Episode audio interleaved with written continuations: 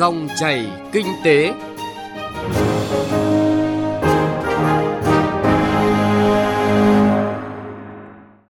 Xin chào quý vị và các bạn. Chương trình Dòng chảy kinh tế hôm nay có những nội dung sau: Dịch vụ công trực tuyến, lợi ích từ thanh toán không dùng tiền mặt. Tín dụng chính sách xã hội giúp đồng bào dân tộc thiểu số thoát nghèo bền vững. Khẩu trang, nước rửa tay kháng khuẩn vẫn trong tình trạng khan hiếm là nội dung được đề cập trong chuyện thị trường. Trước khi đến với những nội dung vừa giới thiệu, chúng tôi xin chuyển đến quý vị và các bạn một số thông tin kinh tế nổi bật. Theo báo cáo mới nhất của Tổng cục Thống kê, kim ngạch hàng hóa xuất khẩu tháng 1 năm 2020 ước tính đạt 19 tỷ đô la Mỹ, so với cùng kỳ năm trước giảm 14%, trong đó khu vực kinh tế trong nước giảm hơn 11%, khu vực có vốn đầu tư nước ngoài, kể cả dầu thô, giảm hơn 15%. Đáng chú ý, trong tháng đầu năm một số mặt hàng nông sản cũng có kim ngạch giảm nhiều so với cùng kỳ năm trước như thủy sản, rau quả, cà phê, hạt điều. Theo Hiệp hội Da giày túi sách Việt Nam, trong năm 2019, hoạt động xuất khẩu của ngành da giày Việt Nam tăng trưởng ổn định, kim ngạch xuất khẩu đạt 22 tỷ đô, tăng 12,2% so với năm 2018. Hiệp định Đối tác Toàn diện và Tiến bộ Xuyên Thái Bình Dương CPTPP có hiệu lực từ đầu năm đã giúp ngành mở rộng thị trường tại khu vực châu Mỹ với các thị trường tiềm năng như Mexico, Canada, Chile và Peru. Đến nay, Việt Nam đã mở rộng thị trường xuất khẩu sản phẩm giày dép tới hơn 100 nước, trong đó có 70 nước đạt kim ngạch xuất khẩu hơn 1 triệu đô la. Theo Bộ Xây dựng, năm 2020 cả nước cần phải xây dựng khoảng 700.000 căn hộ để đáp ứng nhu cầu nhà ở cho người thu nhập thấp tại các khu vực đô thị trong cả nước. Tuy các địa phương có quan tâm, nhưng nhà ở xã hội đưa vào thị trường vẫn rất ít. Đó là đối với nhà ở xã hội cho người thu nhập thấp tại đô thị. Còn với nhà ở giá rẻ, nói đúng hơn là nhà ở giá thấp khoảng 25 triệu đồng một mét vuông trở xuống cũng đang thiếu trong khi nhu cầu rất lớn. Khảo sát của Sở Xây dựng Thành phố Hồ Chí Minh cho thấy người có thu nhập thấp ở đô thị chiếm hơn 50% dân số thành phố. Hàng năm có khoảng 50.000 cặp kết hôn mới, có hơn 500.000 sinh viên đại học cao đẳng. Hầu hết các đối tượng này đều có nhu cầu mua, thuê nhà ở thương mại vừa túi tiền, nhà ở xã hội, nhà cho thuê giá rẻ, nhất là loại căn hộ từ 1 đến 2 phòng ngủ, với giá bán là khoảng trên dưới 1 tỷ đồng một căn và được trả góp tối thiểu là 15 năm. Trung tâm dự báo nhu cầu nhân lực và thông tin thị trường lao động thành phố Hồ Chí Minh cho biết sau Tết Nguyên đán thành phố Hồ Chí Minh cần khoảng 30.000 chỗ làm việc, trong đó trình độ đại học chiếm 14,06%, cao đẳng chiếm 14,02%. Bà Trần Lê Thanh Trúc, giám đốc Trung tâm dự báo nhu cầu nhân lực và thông tin thị trường lao động thành phố Hồ Chí Minh thuộc Sở Lao động Thương binh và Xã hội thành phố Hồ Chí Minh cho biết,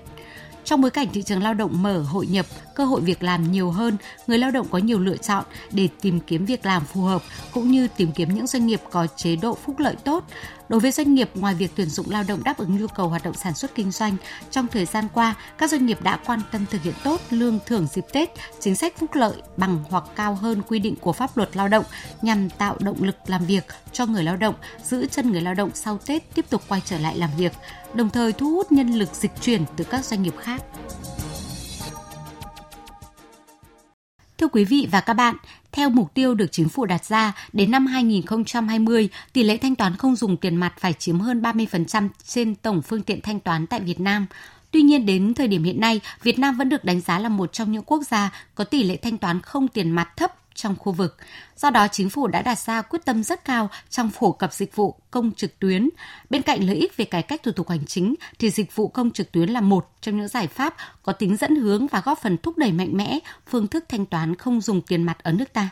Phóng viên Đài Tiếng Nói Việt Nam thông tin nội dung lợi ích của phương thức thanh toán hiện đại này nhìn từ góc độ cung cấp dịch vụ công trực tuyến. Thanh toán dịch vụ công trực tuyến qua tài khoản ngân hàng mang đến lợi ích cho tất cả các bên tham gia – Ngoài sự tiện lợi về việc thanh toán điện tử có thể thực hiện ở mọi nơi, mọi lúc, thì hình thức thanh toán này được coi là rẻ hơn so với các hình thức thanh toán bằng tiền mặt. Bởi lẽ thanh toán điện tử giảm được phí quản lý và thực hiện giao dịch, bao gồm chi phí cho tiền mặt như in ấn, vận chuyển, gửi vào, rút ra, chi phí nhân lực liên quan đến kiểm đếm cuối ngày và thuận tiện cho công tác quản lý. Tiến sĩ Bùi Sĩ Lợi, Phó chủ nhiệm Ủy ban về các vấn đề xã hội của Quốc hội cho biết đối với các dịch vụ công sẽ chắc chắn là giúp được tiết giảm thời gian, tiết kiệm các chi phí, đặc biệt là chi phí di chuyển. Nó an toàn, nhanh chóng thuận tiện và tránh được các rủi ro có thể phát sinh liên quan đến sử dụng tiền mặt. Và tôi thấy cái dịch vụ này rất là hay, tức là uh, bưu điện hiện nay trả lương hưu cho các cụ, một là đến nhà, hai là có những người ốm thì anh em đến tận bệnh viện để trả lương. Nhưng mà cái điểm mà người ta đánh giá cao nhất là thế này trước đây ấy, thì cái cán bộ chính sách của xã phường thị trấn ấy, người ta đến trả. Thì ví dụ người ta trả thừa 10 nghìn thì thường các cụ cũng rất là hào phóng thôi thôi cái đó thì cho cháu. Nhưng bây giờ bưu điện ông có cái hay hơn. Ví dụ anh thừa 7 nghìn thì ông cho tiếp 3 nghìn để ông bù cho đủ cái 10 nghìn đó. Có nghĩa là bưu điện cho chứ không phải là người dân trả lại và ông bưu điện ông chịu thiệt một chút. Thì đây chính là một cái hình ảnh. Tôi cho rất là tốt đem lại cái hình ảnh tốt đẹp cho cán bộ bưu điện một trong những đơn vị làm rất tốt chủ trương thúc đẩy thanh toán không dùng tiền mặt trong cung cấp dịch vụ công là Tập đoàn Điện lực Việt Nam. Tính đến năm 2019, đã có khoảng 43% thanh toán tiền điện là qua ngân hàng. Cuối năm 2019, tại lễ khai trương Cổng Dịch vụ Công Quốc gia, trong tổng số 8 dịch vụ công trực tuyến được cung cấp ngay trong giai đoạn đầu, thì Tập đoàn Điện lực Việt Nam đã có 3 dịch vụ, gồm cấp điện mới từ lưới điện trung áp, cấp điện mới từ lưới điện hạ áp và thanh toán tiền điện. Ông Nguyễn Quốc Dũng, trưởng ban kinh doanh của Tập đoàn Điện lực Việt Nam EVN cho biết, những khó khăn trong việc thu tiền điện bằng tiền mặt chính là động lực để tập đoàn thay đổi, phát triển mạnh phương thức thu qua hệ thống ngân hàng. là trước đây ấy, thì Tập đoàn Điện lực Việt Nam phải sử dụng cái lượng thu ngân viên rất là lớn và đến tận nhà khách hàng để thu tiền điện. Không phải là đến một lần mà có thể thu được ngay mà chúng tôi phải đến đi qua đi lại rất là nhiều lần có khi là không gặp có khi gặp thì không có tiền có khi có tiền thì chưa muốn trả có khi ờ, muốn trả nhưng mà là không nhìn đến tiền đâu. Nói chung là rất là phức tạp trong cái vấn đề mà thu tiền. Cái vấn đề thứ hai khó khăn rất là lớn khi mà thu tiền mặt. Đấy, tức là chúng tôi phải tổ chức kiểm đếm rồi là vận chuyển cái khoản tiền đấy để mang đến ngân hàng. Những việc này nó tạo nên một cái áp lực rất là lớn đối với ngành. Trong cái vấn đề làm thế nào để hạn chế được cái vấn đề mà thu tiền mặt trong cung cấp dịch vụ công điện tử thì triển khai mạnh mẽ cũng phải kể đến ngành thuế. Đến nay, hệ thống khai thuế điện tử đã được triển khai tại tất cả 63 trong số 63 tỉnh, thành phố và 100% chi cục thuế trực thuộc. Số doanh nghiệp tham gia sử dụng dịch vụ khai thuế điện tử đạt hơn 99% tổng số doanh nghiệp đang hoạt động trên cả nước hoặc như đối với giao dịch của khách hàng với kho bạc tại nhiều địa phương, giờ đây đã được chuyển từ trực tiếp sang trực tuyến, mang lại sự tiện ích rất lớn Chị Phạm Thị Minh, kế toán trưởng Ban Quản lý các khu công nghiệp tỉnh Ninh Thuận cho biết. Cái lợi ích của dịch vụ công này nhanh gọn, mình không phải chạy ngược chạy xuôi. Mình chỉ cần đẩy bữa sáng cái chuyển chứng từ từ 8 giờ mấy đó mà đến ờ, 10 giờ là đã tiếp nhận xong hồ sơ rồi rất là nhanh. Mà em thấy cái dịch vụ công này làm rất là thuận tiện. Nếu như đơn vị nào mà chưa làm á, thì cảm thấy nó phiền hà lắm. Chứ mà thực ra bắt tay vào thì em nghĩ nên khuyến khích mọi người nên khuyến khích. Trước đó em cũng ngại lắm. Nói chung là nói đến dịch vụ công mà nói ờ, làm cái nọ làm cái kia rất là ngại. Chứ mà thực sự đến thời điểm bây giờ thì em thấy nó quá tốt đi. tại sao mình không làm trước? Ai cũng vậy hết á ai cũng nghĩ ngại cứ nghĩ ngại rồi người tâm lý thôi chứ thực ra làm dịch vụ công sướng lắm. Không phải chạy ngược chạy xuôi mà quản lý chứng từ rất là sướng. Mình nộp vô mình biết là à của mình đã tiếp nhận hay chưa đã xử lý chưa và từ chối thì lý do vì sao từ chối. Công khai minh bạch.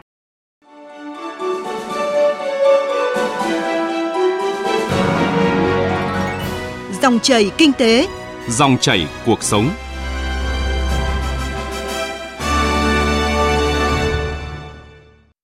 quý vị và các bạn, trong những năm qua, Ngân hàng Chính sách Xã hội đã phối hợp với các bộ ban, ngành và Ủy ban dân tộc thực hiện nhiệm vụ nâng cao tín dụng chính sách đến với đồng bào dân tộc thiểu số. Đến nay đã có hàng triệu người dân là đồng bào dân tộc thiểu số thoát nghèo, vươn lên làm kinh tế giỏi nhờ nguồn vốn vay ngân hàng. Đây là nỗ lực rất lớn của chính phủ cũng như Ngân hàng Chính sách Xã hội trong công cuộc xóa đói giảm nghèo. Phóng viên Đài Tiếng Nói Việt Nam thông tin về nội dung này. Theo báo cáo của Ngân hàng Chính sách Xã hội, Năm 2019 vừa qua, tổng nguồn vốn tín dụng của Ngân hàng Chính sách Xã hội tỉnh đạt hơn 2.930 tỷ đồng, tăng gần 244 tỷ đồng so với năm 2018. Tỷ lệ tăng trưởng đạt 9%. Tổng dư nợ cho vay đạt gần 2.930 tỷ đồng, đạt 99% kế hoạch. Chất lượng tín dụng được kiểm soát, duy trì ổn định, nợ quá hạn và nợ khoanh hơn 11 tỷ đồng, chiếm gần 0,4% trên tổng số tổng dư nợ. Các chương trình tín dụng chính sách đã tác động tích cực đến các vùng nghèo, vùng khó khăn, vùng đồng bào dân tộc thiểu số với dư nợ bình quân một hộ dân tộc thiểu số đạt 34 triệu đồng. Ông Dương Quyết Thắng, Tổng Giám đốc Ngân hàng Chính sách Xã hội Việt Nam cho biết. Để nhằm chuyển đổi phương thức đầu tư có hiệu quả từ cấp phát cho không sang hỗ trợ có điều kiện. Từ khi thành lập đến nay, Ngân hàng Chính sách Xã hội đã tổ chức triển khai thực hiện tốt các chương trình tín dụng chính sách đối với người nghèo và các đối tượng chính sách khác. Trong đó ưu tiên tập trung nguồn vốn đầu tư cho đồng bào dân tộc thiểu số. Các chương trình tín dụng chính sách xã hội đã triển khai kịp thời và đạt hiệu quả thiết thực, góp phần giảm nghèo bền vững, phát triển kinh tế xã hội, ổn định an ninh chính trị tại các địa phương, đặc biệt là đảm bảo an ninh xã hội ở các vùng dân tộc thiểu số, vùng miền núi, vùng khó khăn và đặc biệt khó khăn. Nguồn vốn tín dụng chính sách xã hội đã góp phần giúp hộ dân tộc thiểu số phát triển sản xuất, nâng cao đời sống và thoát nghèo. Trong đó có hơn 2 triệu hộ thoát nghèo, thu hút và tạo việc làm cho hơn 162.000 lao động, giúp hơn 211.000 học sinh sinh viên có hoàn cảnh khó khăn là con em hộ dân tộc thiểu số được vay vốn học tập. Xây dựng hơn 1,3 triệu công trình nước sạch, vệ sinh môi trường nông thôn, xây dựng hơn 215.000 căn nhà ở. Chị Hơ Lây ở xã A Dấc, Đắc Đoan, tỉnh Gia Lai – được cho vay 10 triệu đồng đầu tư trồng cà phê. Đến giờ mỗi năm gia đình chị thu nhập 200 triệu đồng, thoát nghèo bền vững. Chị Hơ Lây cho biết. Nhờ có sự vay vốn của ngân hàng chính sách, gia đình à, tạo điều kiện là lấy cái số tiền đó mua máy bơm nước rồi đào giếng.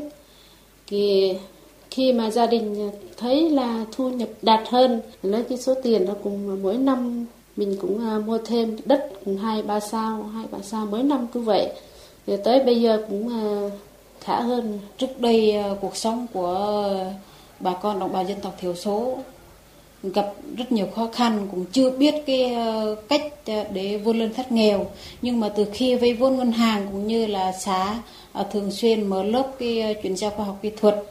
thì hiện nay bà con cũng đã biết và sử dụng nguồn vốn để chăn nuôi cũng như là chăm sóc cà phê đã đem lại hiệu quả. Vốn tín dụng chính sách xã hội đã làm thay đổi căn bản nhận thức của đồng bào dân tộc thiểu số từ mặc cảm, tự ti, nay đã mạnh dạn vay vốn và làm ăn hiệu quả, giúp đồng bào dần nâng cao chất lượng cuộc sống, nâng cao trình độ quản lý sản xuất kinh doanh, cũng như trình độ quản lý vốn để dần vươn lên thoát nghèo, làm giàu trên chính quê hương mình và góp phần ngăn chặn tệ nạn cho vay nặng lãi ở vùng nông thôn, vùng dân tộc thiểu số. Ông A Trơn ở thôn 10, xã Đắc Rẫy, tỉnh Con Tum cũng là một hộ gia đình dân tộc thiểu số nhờ được vay vốn ngân hàng chính sách xã hội đã thoát nghèo, ổn định cuộc sống và giúp đỡ các bà con trong thôn cùng sản xuất, làm ăn. Có vốn chúng tôi mới làm được, nếu mà không có vốn chúng tôi không phát triển ờ, đường nào mà mà mà để đời sống kinh tế của gia đình cũng không không không thể nào mà mà làm ra được. Ờ, sau đó thì chúng tôi được vay vốn để mua cây con giống thì chúng tôi đã thu nhập uh, năm trước ừ, thì bán được 50 triệu rồi. Trong thời gian tới, để triển khai thực hiện hiệu quả hơn nữa các chính sách tín dụng ưu đãi của chính phủ đối với các hộ nghèo, hộ đồng bào dân tộc thiểu số và các đối tượng chính sách khác, Ngân hàng Chính sách Xã hội cho biết sẽ tập trung ưu tiên nguồn vốn cho vay đối với các hộ nghèo, hộ dân tộc thiểu số, củng cố nâng cao chất lượng hoạt động tín dụng chính sách trong toàn hệ thống, đặc biệt là các tỉnh ở khu vực Tây Nam Bộ, Tây Nguyên, Tây Bắc, nơi có tỷ lệ hộ nghèo cao. Chính phủ tiếp tục ưu tiên tập trung nguồn vốn cấp đủ nguồn vốn cho các địa phương nơi có nhiều đồng bào dân tộc thiểu số để xem xét xây dựng, ban hành chính sách tín dụng đầu tư theo đề án giảm nghèo của từng vùng, từng địa phương với mức cho vay và thời hạn cho vay tối đa phù hợp, hình thành một nguồn vốn riêng để đảm bảo nguồn vốn cho vay đối với đồng bào dân tộc thiểu số thuộc diện được ưu tiên.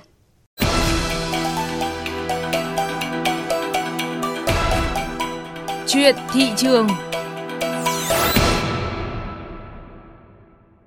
Thưa quý vị và các bạn, trước tình hình dịch bệnh viêm đường hô hấp cấp do chủng mới của virus mới corona đang diễn biến phức tạp, tại các tỉnh thành mấy hôm nay, người dân đổ xô mua khẩu trang y tế và nước rửa tay để phòng tránh dịch bệnh, khiến những sản phẩm này khan hàng, nhiều cửa hàng trục lợi tăng giá. Biên tập viên Đài Tiếng Nói Việt Nam tổng hợp nội dung này.